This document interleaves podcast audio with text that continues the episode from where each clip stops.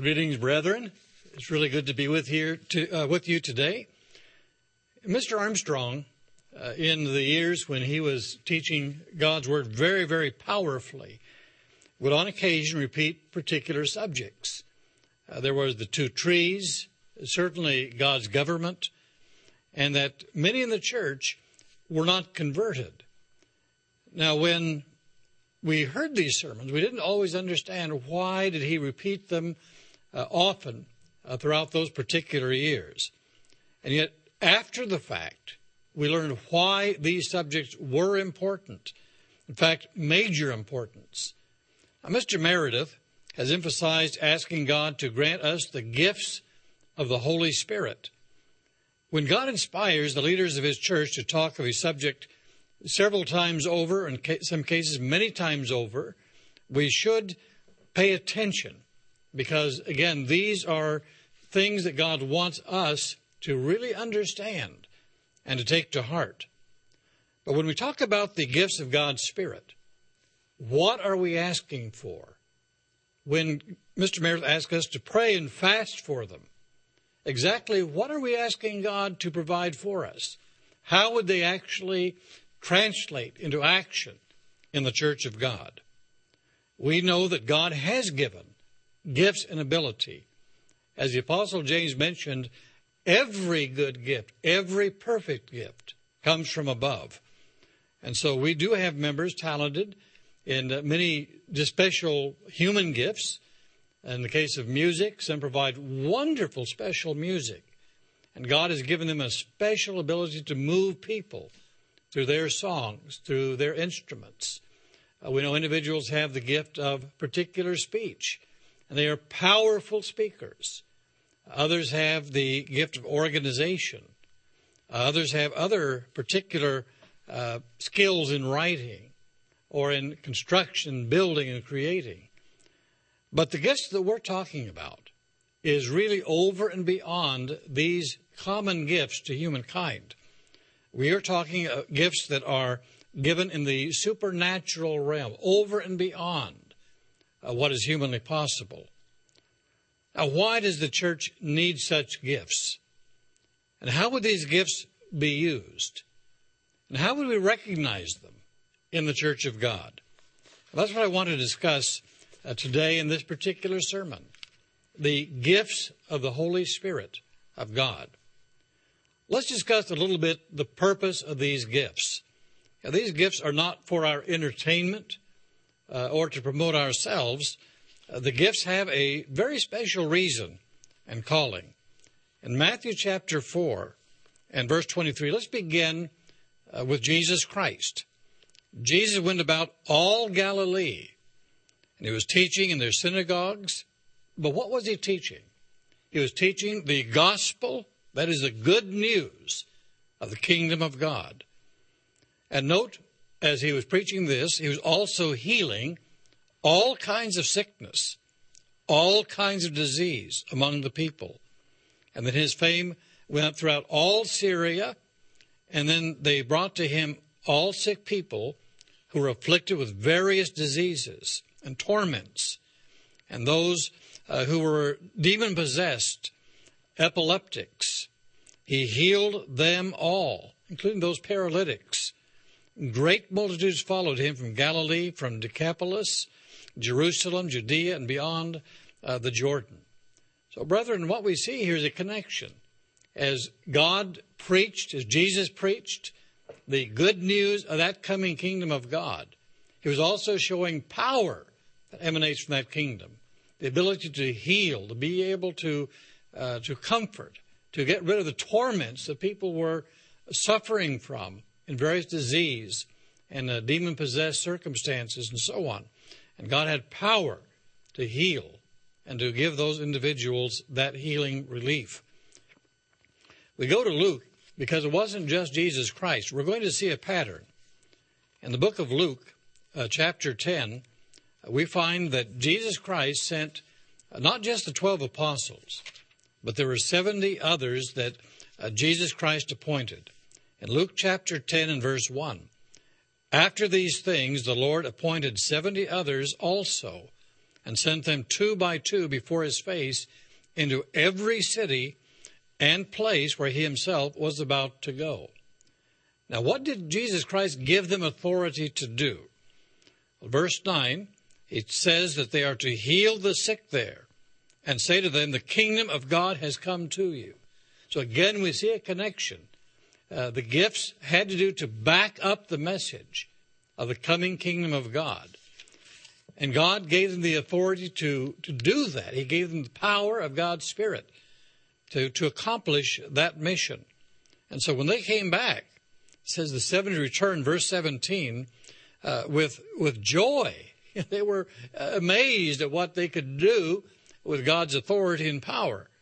And saying, Lord, even the demons are subject to us in your name. And so we begin to realize that there is this, uh, again, connection between the preaching of the gospel and the healings and the gifts of the Holy Spirit. We go to the book of Mark, Mark chapter 16. Again, fabulous examples. And these are historical records of what happened in the church of God. Mark chapter 16, let's go to verse 14 to begin with.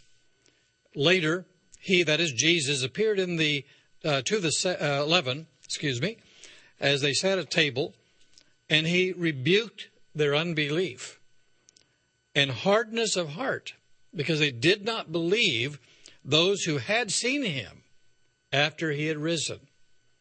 And then he said to them, Go into all the world and preach the gospel to every creature. And he who believes and is baptized will be saved. Those whom God had granted repentance and responded to God's repentance rebaptized, and enter in as a first fruit of God, a begotten child of God. But he who does not believe will be condemned. That is judged. In other words, depending on their knowledge, depending on uh, their understanding and how they responded, there would be an accountability. And so we all stand before the judgment seat of God on this matter. And these signs will follow those who believe. In my name they will cast out demons, and they will speak with new tongues or languages. And they will take up serpents, and if they drink anything deadly, it will by no means hurt them. They will lay hands on the sick, and they will recover. And so again, we see the preaching of the gospel throughout all the world, uh, the conversion of human beings as God calls them, and connected with this are the healings and miracles that come from the gifts of the Holy Spirit. Then, after the death and resurrection of Jesus Christ, uh, we are all very familiar with the account in the book of Acts, where again God's Spirit is poured out with power in Acts chapter 2 and verse 1. When the day of Pentecost was fully come, they were all with one accord in one place. And suddenly there came a sound from heaven as of rushing mighty wind, and it filled the whole house where they were sitting.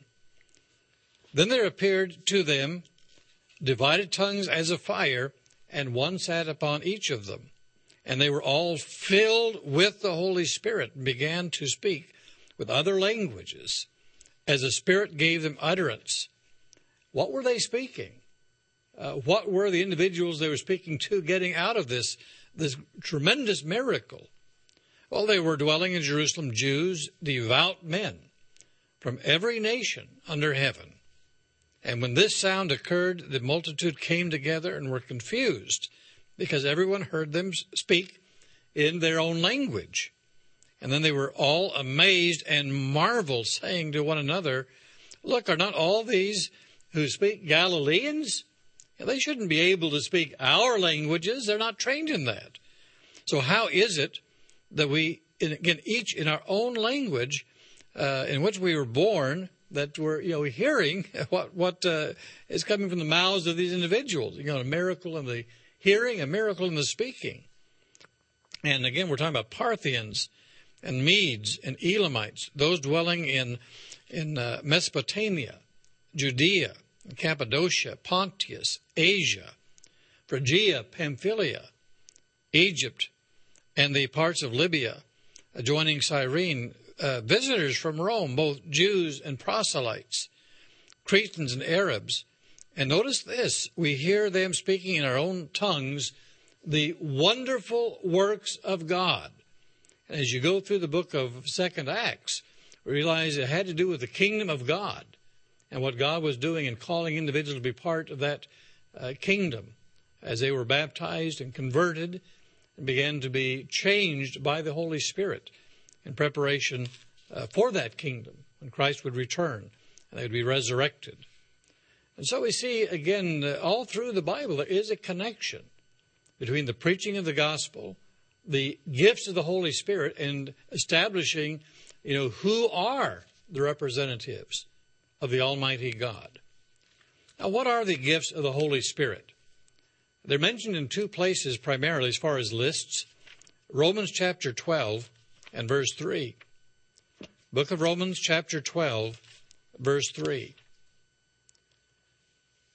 Now, these two lists vary somewhat, and uh, you can take the uh, epistles class at Living University and they'll explain uh, some of the differences and why there are differences there. But in Revel- uh, excuse me, Romans chapter 12 and verse 3, Paul says, For I say, through the grace given to me, uh, to everyone who is among you, not to think of himself more highly than he ought to think, but to think soberly, as God has dealt to each one a measure of faith.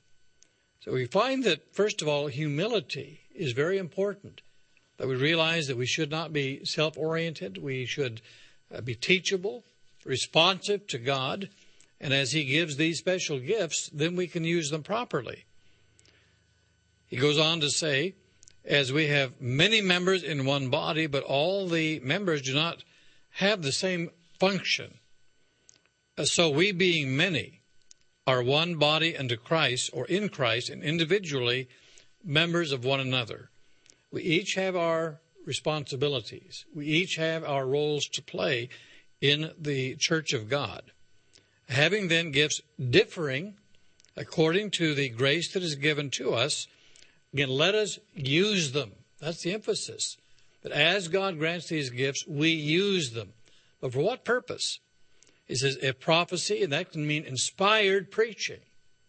And there are individuals that we know through the years that we have heard and again, they truly move us by how and what they speak. Uh, it can also secondarily mean to foretell the future. But in this context, it's primarily talking about, again, inspired preaching. And he says, let us do this in proportion in, uh, to our faith. So if that is what we are called to as a minister of God or as an elder or given opportunity and appointed to speak in the church of God, then we do it with all of our might and heart and we use that gift, uh, or in ministry or in serving, let us use it in our ministering. He who teaches in teaching, he who exhorts or admonishes in exhortation, he who gives with liberality, he who leads with diligence, he who shows mercy with cheerfulness. Now, these are all special gifts that come about not from our own human personalities, but through the power of God's Spirit. Now, there is another list mentioned in 1 Corinthians chapter, uh, let's go to chapter 12. 1 Corinthians chapter 12. And we see this list differs somewhat. In 1 Corinthians 12, let's go to verse 1. Now, concerning spiritual gifts, brethren, I do not want you to be ignorant. God put this in His scriptures. God wants us to understand the power that He gives His ministry and His church. You know that you were Gentiles carried away to uh, these uh, dumb idols, uh, however you were led. Again, Gentiles simply means the others. There were you know, Israel, whom God revealed special knowledge, and then there were the other nations God had not yet dealt with. And uh, so they did not understand the true God, but they were involved in uh, the, the paganism and the idols of their religions. Therefore, I make known to you that no one speaking in the Spirit or by the Spirit of God calls Jesus accursed. And no one can say that Jesus is Lord except by the Holy Spirit. Now, there are individuals who call Jesus Lord, but they don't really understand what they're saying. They don't mean it. Uh, they don't grasp the enormity of it. But with the Holy Spirit, we do. Now, there are diversities of gifts, but the same Spirit. Again, this is very important. Uh, God is not the author of confusion, but this is in harmony with the mind and spirit of God. There are differences of ministries or ways of service. We're not talking about different churches established. We're talking about within the body of Christ, there are different services that God has us to has has us to do. Uh, there are diversities of activities, but it is the same God who works all in all. But the manifestation of the Spirit is given to each one for the profit of all.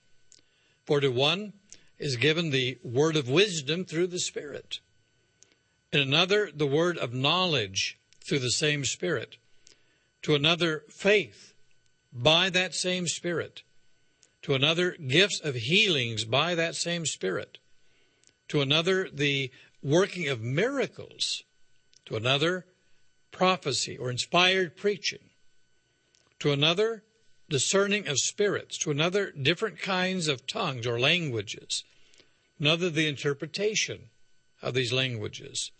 But one spirit, uh, but one and the same Spirit works all these things distributing to each individually as he wills, as God wills. Now, again, as these two lists between Romans and 12, uh, Romans 12 and 1 Corinthians 12 might differ, uh, but in reality, in practical function, uh, these gifts often go together. For example, in 1 Corinthians 12 talks about the gift of wisdom. But you know that wisdom is also needed in ministry or serving, in teaching, in exhortation or admonishing, in giving, in leading, in showing mercy, uh, wisdom has to be combined with, with those kind of gifts. If we're talking about knowledge, well, certainly knowledge is important in inspired preaching or in foretelling. It's critical in teaching. It's critical in leadership. It's critical in exhortation. And faith, again, it goes through all of these gifts. You know, it takes faith, absolute confidence in God, to prophesy, to give, to exhort, to show mercy, to lead, to heal, to perform miracles, to discern spirits, uh, to have these gifts of languages. Know, that is an overriding quality of faith that is through all of those gifts. Of course, you have the gift of healing. And that takes obviously faith. And that's a way that in the ministry we serve by anointing. And uh, hopefully later on, where we can simply say, you know, rise up and walk, and people will be healed of their affliction. Uh, but certainly in teaching, because, you know, how often did Christ use healing as a form of showing that the Son of Man has the power to forgive sins? Again, the gifts of healing in regard to exhortation and giving and mercy. Certainly, mercy is a form of, of healing here. And then you have prophecy and discerning of spirits and different kinds of languages, interpretation of languages. And you find, again, you, you, you add the wisdom and you add uh, the other gifts of the Holy Spirit, and they, they seem to combine. And these gifts are all in harmony with the plan and purposes of Almighty God. Uh, just a few more examples before we go into the uh, practical uh, examples of how they were used in the church of God. 1 Corinthians 14 and verse 32. 1 Corinthians 14, verse 32. Uh, we see here the spirits of the prophets are subject to the prophets. For God is not the author of confusion, but of peace, as in all the churches of the saints. So we find that the Spirit doesn't just possess and take over a prophet or an individual whom gifts are given, but the spirits of the prophets are subject to the prophets. You know, we use them according to God's will and purposes. Again, this is not a confusing uh, way of doing things. God is the author of peace and of order. But He says that, that all things be done decently and in order in verse 40. And so again, we find that there, there is a harmony in the use of these gifts. There is a purpose. In 1 Corinthians 13, we also find that these gifts are used with outgoing concern, love of God, love of neighbor. You know, love is the keeping of the commandments. Uh, love is outflowing concern. And notice what Paul says in 1 Corinthians 13, verse 1.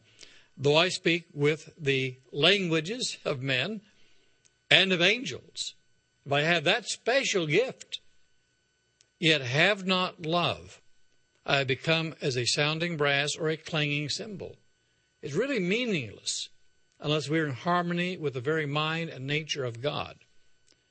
Though I have the gift of prophecy and understand all mysteries and knowledge, these would be gifts of the Holy Spirit. And though I have all faith so that I could remove mountains, but have not love, I have nothing. So as we begin to see that the gifts have to be used with the mind and nature and character of God, they are in harmony with the overall purposes and will of God. And in Ephesians chapter 4, Ephesians chapter 4, we find that they are uh, very important to how God works with the brethren uh, through the government and ministry of God. Again, he, uh, me, Ephesians chapter 4 and verse 7. The Apostle Paul is writing here. He says, To each one of us, grace or gift was given according to the measure of Christ's gift. Then he emphasizes, you know, this Jesus Christ, when he ascended on high, he led captive, uh, captivity captive and gave gifts to men. And now this, he ascended, what does it mean first? But that he also first descended into the lower parts of the earth. Now Paul's describing how Christ came to this earth, you know, died for our sins, uh, was buried three days and three nights, and then ascended to heaven to be at the right hand of God. And he is above all that uh, he might fill all things. He is the head of the church. And God gives gifts to his body, his, his ministry, his church. And he himself gave some to be apostles, some prophets, some evangelists, some pastors and teachers for the equipping of the saints, for the work of ministry, for the uh, edifying, the building up of the body of Christ, till we all come to the unity of the faith and the knowledge of the Son of God to a perfect or a mature man, to the measure of the stature of the fullness of Christ. But God didn't appoint individuals to have these particular roles without giving them the ability to fulfill them. Now, how does an apostle fulfill all those mighty and heavy and burdensome responsibilities? God gives power to do that. How is someone an evangelist? I mean, really speaking and preaching the kingdom of God uh, powerfully to very uh, to a lot of people, different nations, different cultures. God gives that individual the power and strength of the Holy Spirit. How does one pastor? You know, how does one fulfill all these different roles? And certainly that filters down not just in ministry, but as God's people. How do we function? How are we able to do our parts in the church of God? Well, God doesn't appoint us to these responsibilities and then not give us power and authority to do them. And so this has to do with the, again, spiritual gifts.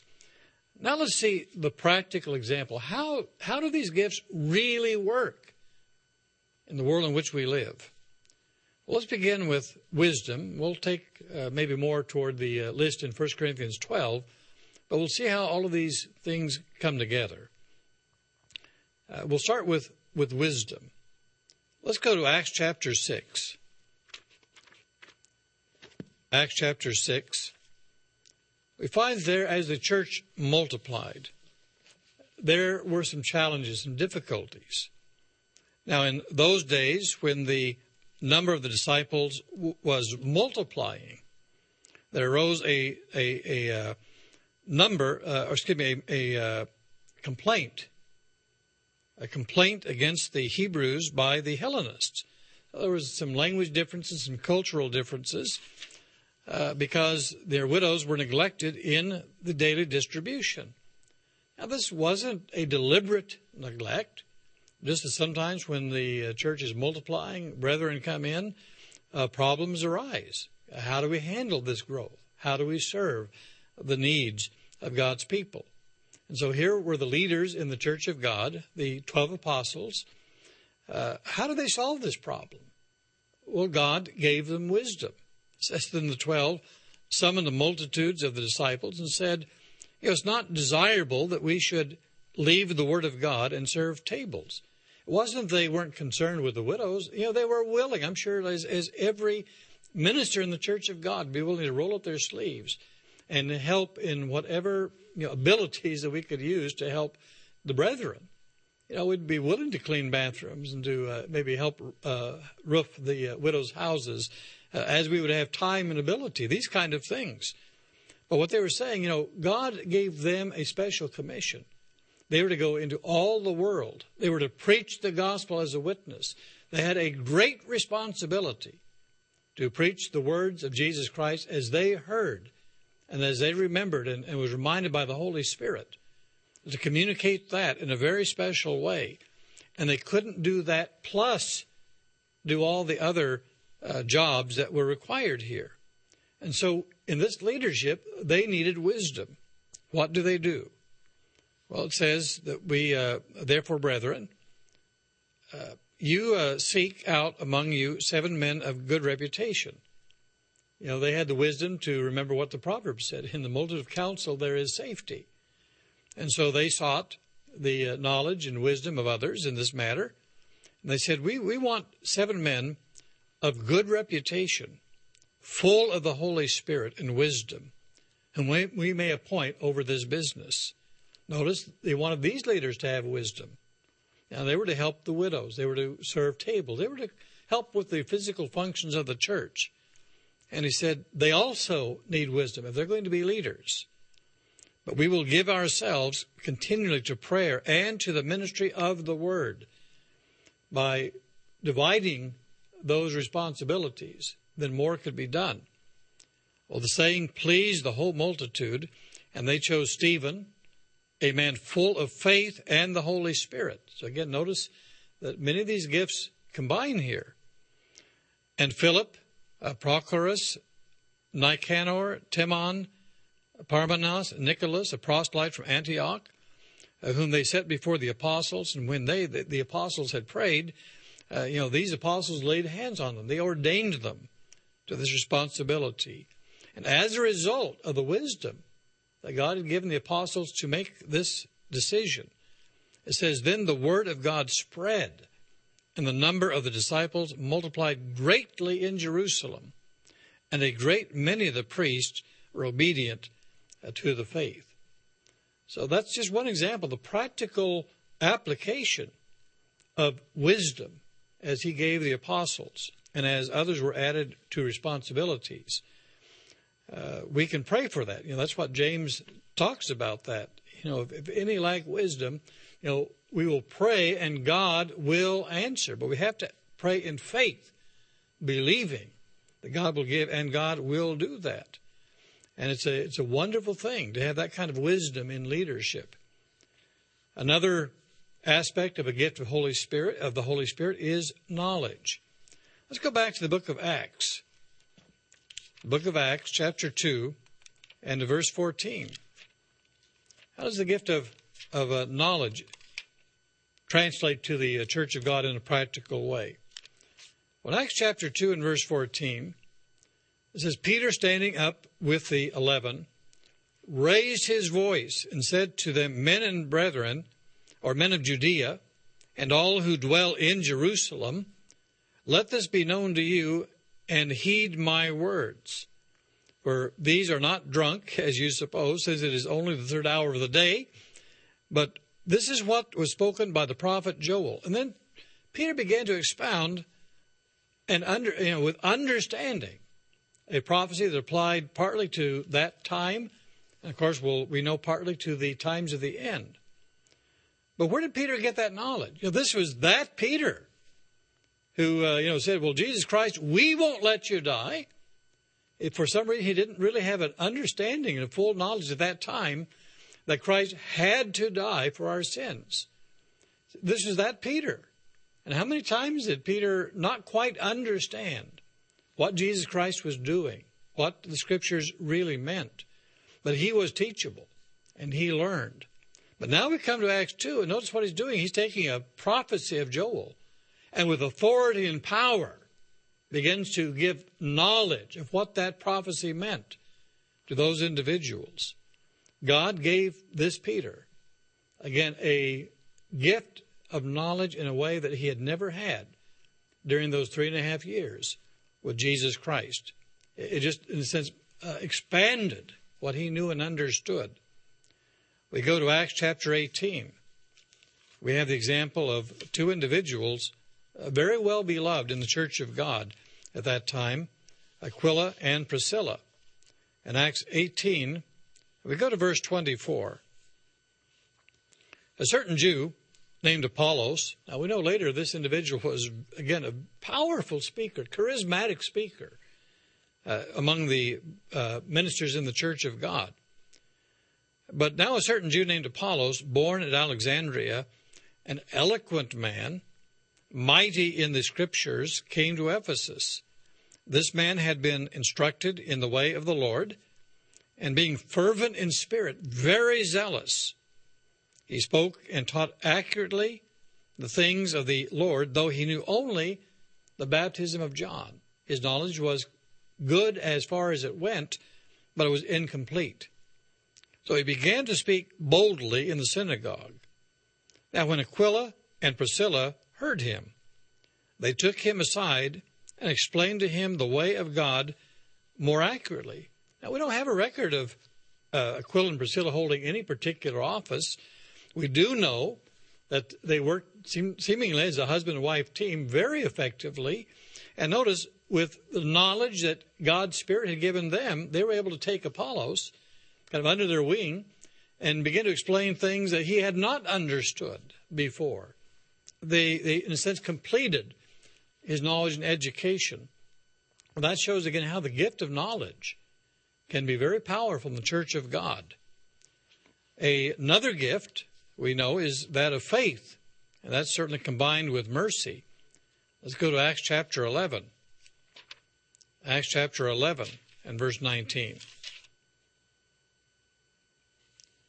Now, those who were scattered after the uh, persecution that arose over Stephen traveled as far as Phoenicia, Cyprus, Antioch, practicing or preaching the word uh, to uh, to no one but the Jews only. So they were uh, narrowing it down to that that group.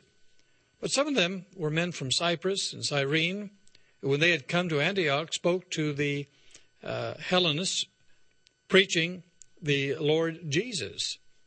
And the hand of the Lord was with them, and a great uh, a great uh, number believed and turned to the Lord. And then the news of these things came to the ears of the church in Jerusalem, and they sent uh, out Barnabas to go as far as Antioch. And when he came and had the uh, had seen the grace of God, he was glad and encouraged them all that with purpose of heart they should continue with the Lord. For this Barnabas was a good man Notice the gifts that God had given him, full of the Holy Spirit and of faith. And a great many people were added to the Lord.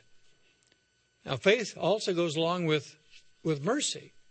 Now, Barnabas had a great deal of faith, and therefore it encouraged brethren to continue with the Lord. So, again, faith works with mercy. Uh, this is the Barnabas who had mercy on uh, John Mark uh, who, when he failed at a certain time in his life, made some mistakes. Barnabas uh, took hold of him, had mercy upon him, and realized that you know there, there's still some good things that can come out of John Mark. And later on, even the Apostle Paul said Mark is profitable for the ministry.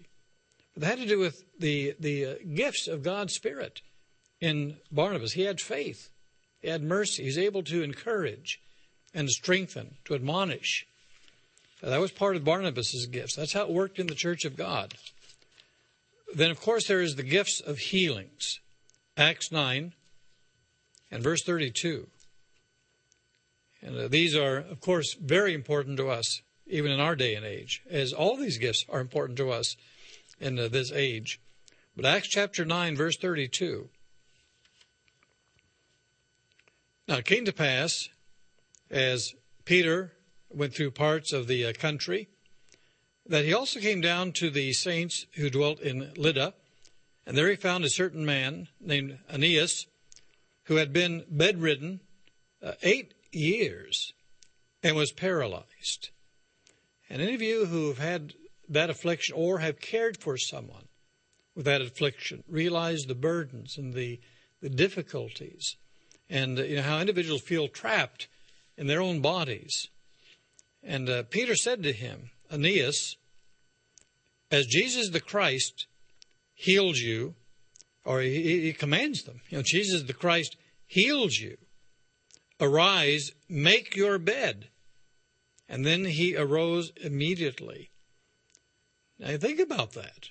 You know, again, trapped in his own body, paralyzed, hurting, you know, wanting to have a normal, healthy body. And immediately Peter simply says, you know, Jesus Christ heals you. And immediately he's able to have strength in his body. And his body finally is works. He's liberated uh, from that condition. And so all who dwelt at Lydda and Sharon saw him and turned to the Lord. So it's interesting. Again, there's always these connections. Uh, was, with Aquila and Priscilla, uh, whether it be the gift of wisdom or knowledge or faith. It always had to do with the work of God, the preaching of the gospel establishing the power and authority of those whom God was using, uh, helping them to do their work and roles in the church of God. And so he had this wonderful example of healing. In Acts 14, in Acts 14 and verse, uh, let's go to verse 8. And in Lystra, a certain man without strength in his feet, was sitting, a cripple from his mother's womb, who had never walked. Can you imagine that?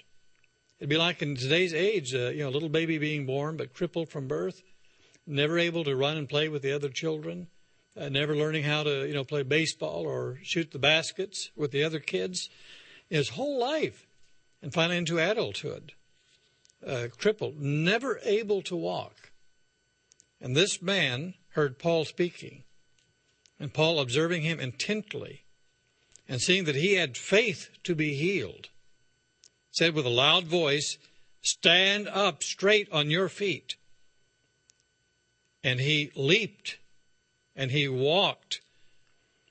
Now, notice it was only not only for that man's benefit, but notice that when the people saw what Paul had done, they raised their voices, saying in the Lycaonian language, uh, the gods have come down to us in the likeness of men. They, they knew that Paul was very special and the Barnabas were men of God. Now, they didn't understand the true God.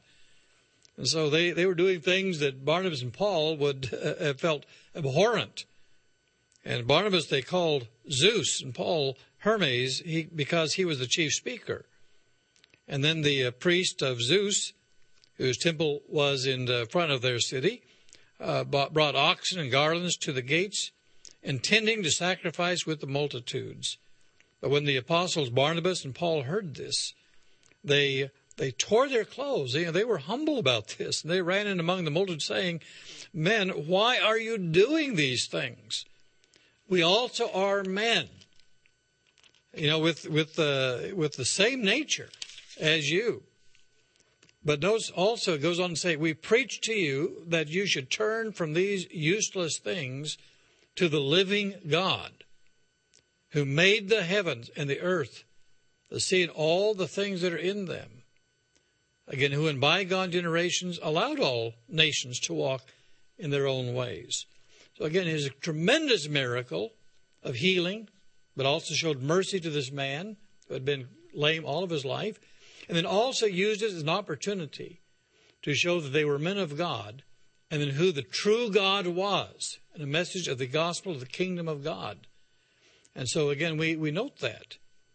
Then there's the uh, working of, of other miracles. Uh, we know from uh, you know the book of Acts uh, when that Pentecost came after uh, uh, Christ was resurrected in heaven, how how many miracles were performed on that day, but also Acts chapter four and verse twenty three. After they had been arrested and threatened, the apostles were let go. And verse 23 of Acts 4 uh, they went to their own companions and reported all that the chief priests and elders had done to them. So when they heard that, heard that, they raised their voice to God with one accord and said, Lord, you are God who made heaven and earth and the sea and all that in them is, who by the mouth of your servant David have said, Why did the nations rage and the people plot vain things? The kings of the earth took their stand. Rulers were gathered together against the Lord and against his Christ. You notice the knowledge uh, that was there. It was an application for that time. The same spirit was in uh, those leaders of, uh, who, who, had arrested the apostles, but it's a prophecy also for the times of the end. And they understood that. Uh, for truly against your holy servant Jesus, whom you anointed, uh, both Herod and Pontius Pilate with the Gentiles and the people of Israel were gathered together to do whatever your hand and your purpose determined to be done. Now, Lord, look on their threats. Grant to your servants that with all boldness they may speak your word. By stretching out your hand to heal, and that signs and wonders may be done through the name of your holy servant Jesus. And when they had prayed, you know, here they were asking God's, you know, for the gifts of God's Spirit here. And they were talking about signs and wonders. And notice verse 31 And when they had prayed, the place where they were assembled together was shaken. And they were all filled with the Holy Spirit. And they spoke the word of God with all boldness. So we see how the working of miracles uh, involved also the, the work of the church, the preaching of the gospel, uh, helping again with the conversion and spiritual faith and strength of the church of God. And so we pray for that. And then there is what we call prophecy or inspired preaching, uh, which also involves exhortation. Let's go to Acts 14. Acts 14. In verse 1, it happened in uh, Lycaonium. They went together to the synagogue of the Jews. And notice the next phrase and so spoke that a great multitude, both of the Jews and of the Greeks, believed. That's a gift of inspired preach, uh, preaching. Notice, and so spoke. You know, what they said, how they said it their sincerity, their, their emotion, their passion. They so spoke that a great multitude, both of the Jews and of the Greeks, believed. Of course, but the unbelieving Jews stirred up the Gentiles and poisoned their minds against the brethren. Uh, therefore, they stayed there a, a long time, speaking boldly, very powerfully in the Lord, who was bearing witness to the word of his grace, granting signs and wonders to be done by their hands. I wanted to point that out is that God gives a special gift of speaking, uh, just like He does today. You know, what makes the World Tomorrow telecast so powerful? You know, what what is the difference between what people watch uh, with our program when they hear Mr. Meredith, Mr. Ames, Mr. King, Mr. Smith, or when the French hear Mr. Apartian, or the Hispanics hear uh, Mr. Hernandez. You know, why do they respond? Well, God has given the gift of inspired preaching. And people are moved by not only what they say, but how they say it, how God moves them. And uh, certainly, uh, you know, these individuals uh, have that ability and power. In Acts 21,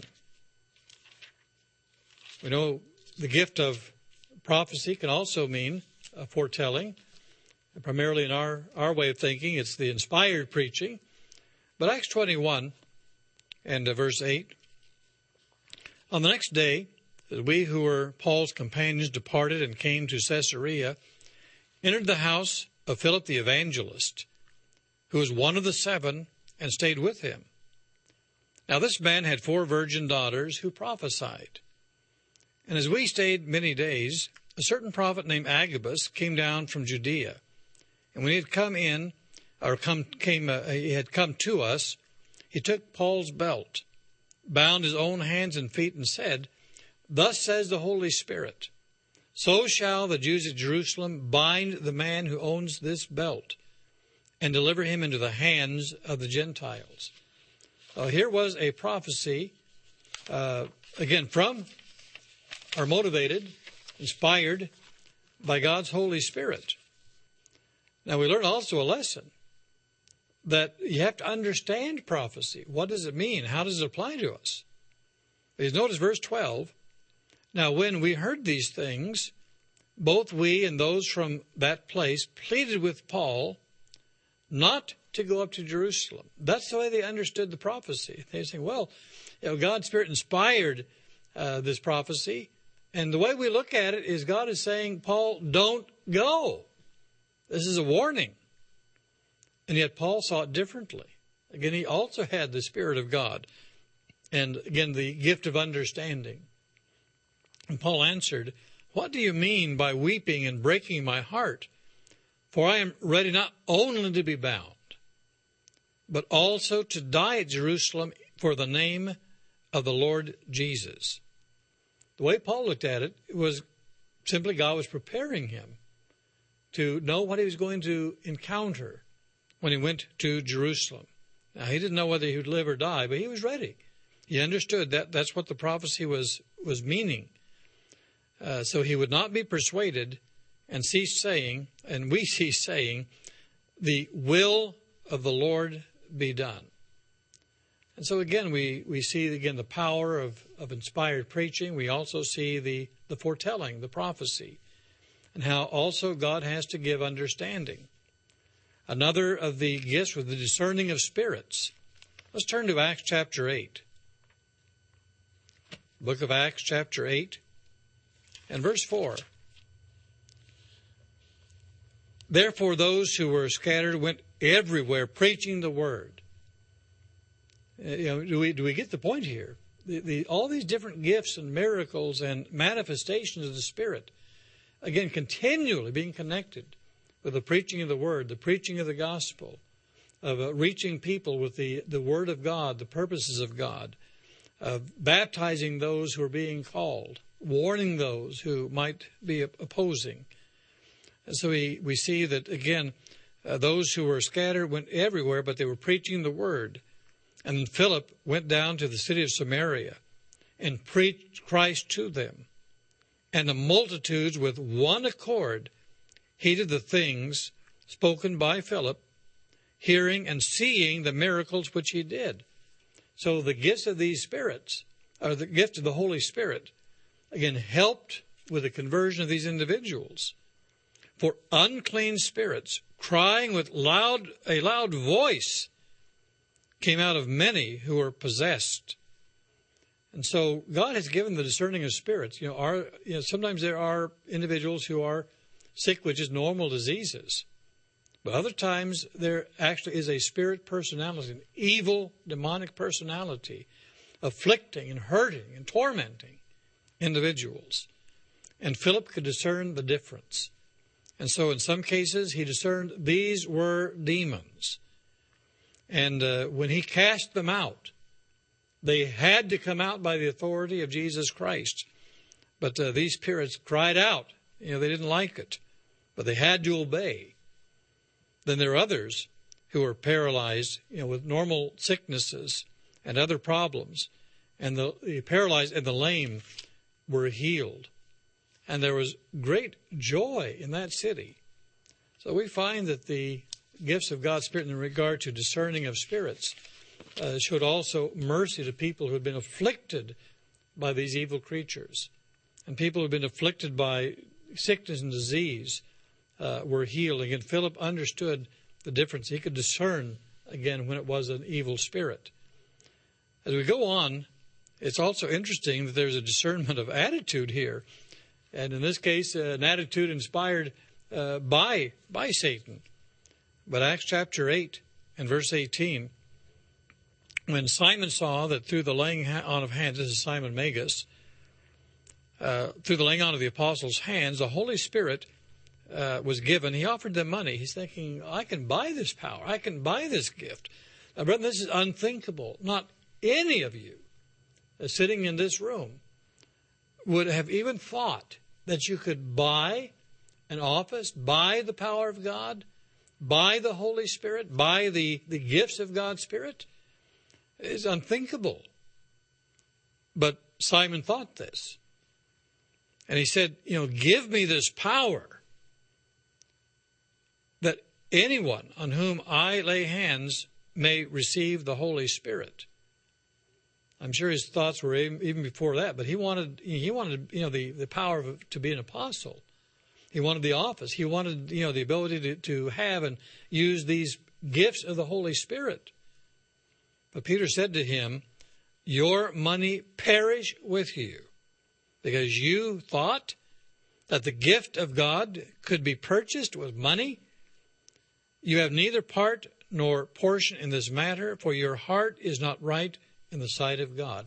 You know, Paul Paul understood something, or Peter, excuse me, Peter understood what was in the very nature and heart of this man. And he said, Repent therefore of this your wickedness, and pray God that perhaps the thoughts of your uh, of your heart may be forgiven you. You know, Peter discerned this wrong spirit, this wrong attitude.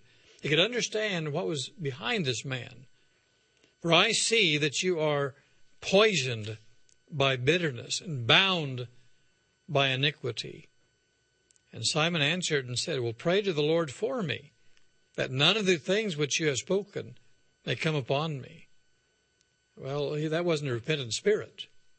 You know, uh, repentance is, is, Simon should have said, I will pray. I will pray and fast.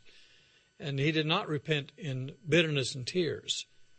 But again, God gave, in this case, Philip and then Peter, as we see in this example, discerning of spirits, discerning of, of demonic powers when people were possessed, and when there was a, a, a wrong spirit or attitude behind someone, uh, Peter got to the very heart of the matter. God gave him that ability to really see these things clearly.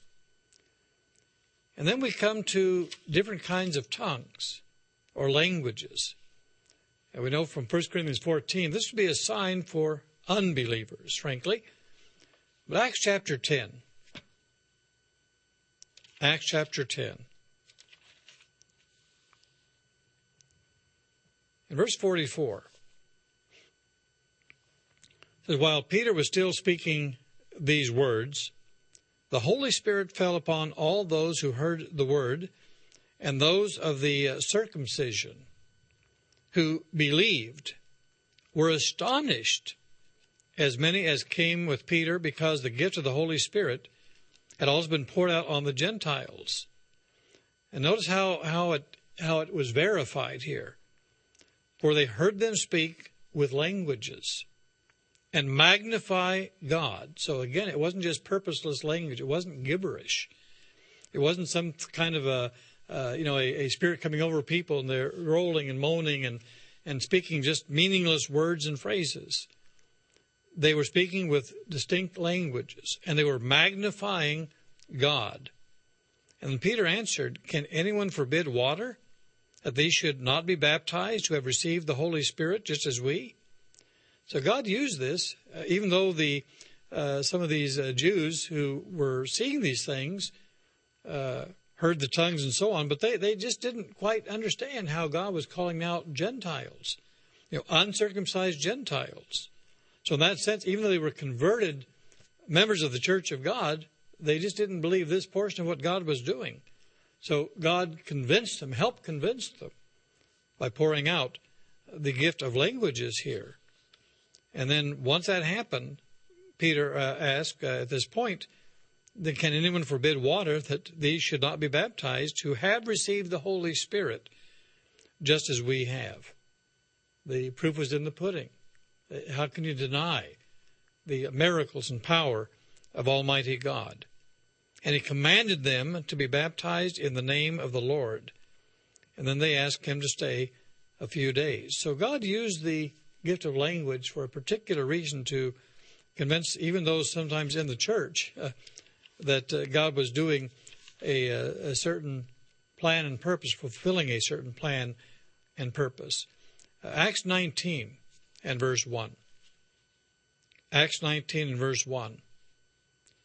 It happened while Apollos was at Corinth that Paul, having passed through the upper regions, came to Ephesus, and finding some disciples, he said to them, Did you receive the Holy Spirit when you believed? And so they said to him, We, we have not so much as heard whether there is a Holy Spirit. Well, this astonished uh, Paul here. And so he asked them, Well, uh, into what then were you baptized? So they said, Into John's baptism. Remember, that was a uh, baptism into repentance. So Paul said, Yes, John did indeed baptize with the baptism of repentance. You know, help set the mind and prepare the mind and spirit an attitude for the coming of, of Christ. Uh, he, he said to the people that they should believe on him who would come after him, that is, on Christ Jesus.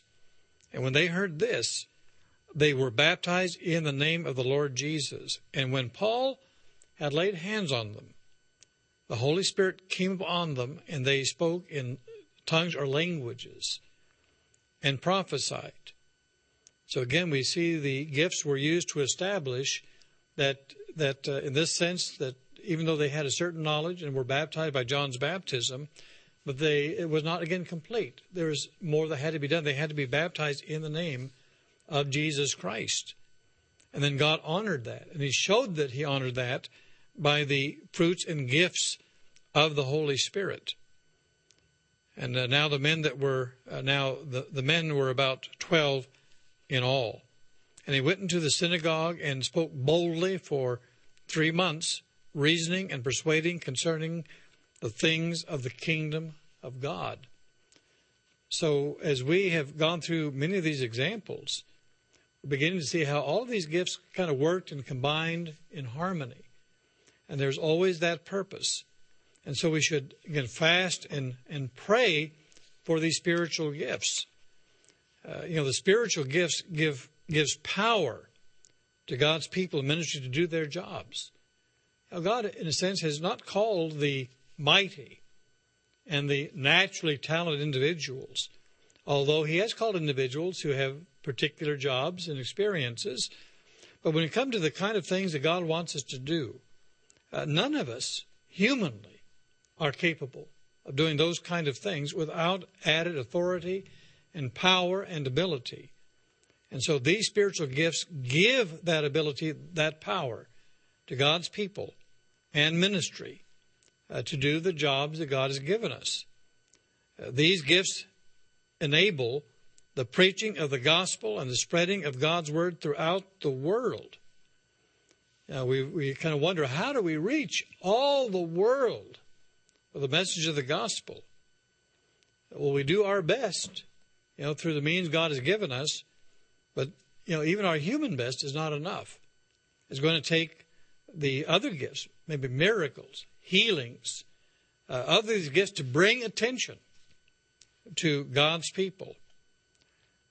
These gifts provide edification or building up and encouragement and comfort the body of Christ. You know, these days and age, you know, how, how encouraging it is when ministers anoint and individuals are healed. God hears those prayers. Where cancers are healed or individuals who've had heart problems or liver problems or kidney problems or, or devastating diseases, uh, that they are healed Well, that encourages God's people.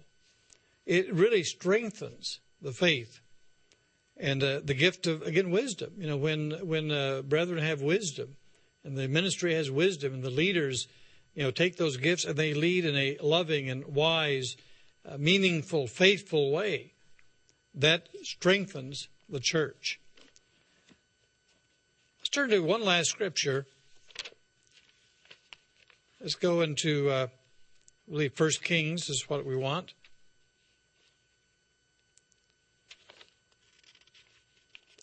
First Kings 17.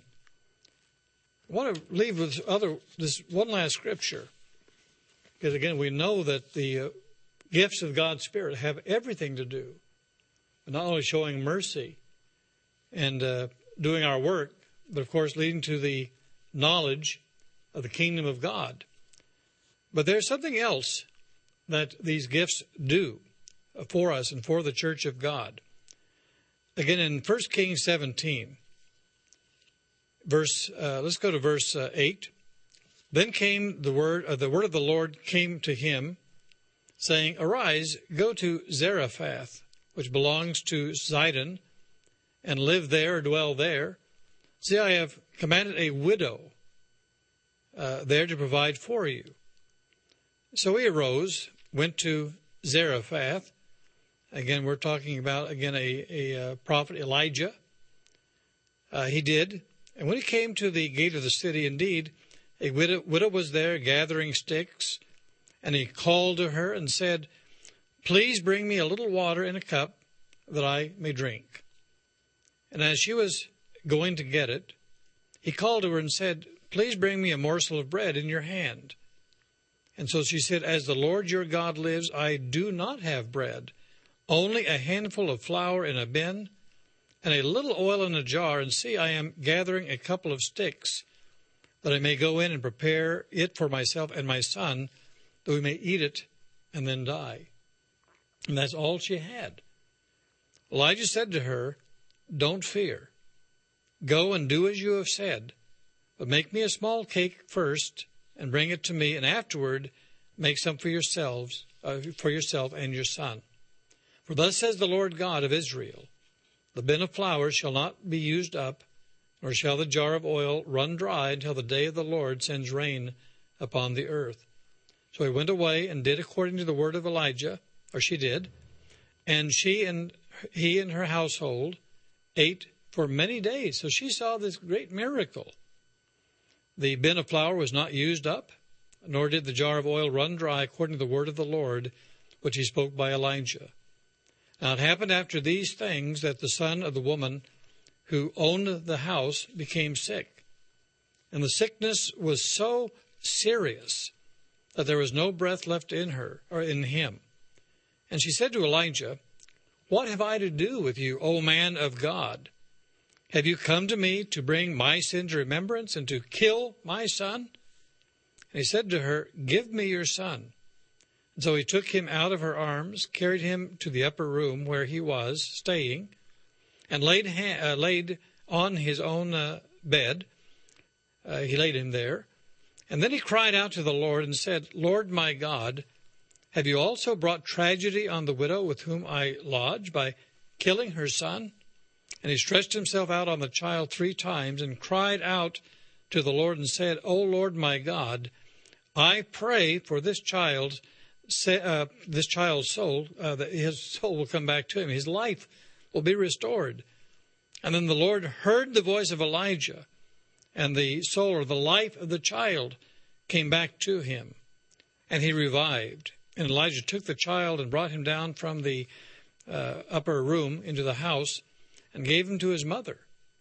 And Elijah said, See, your son lives.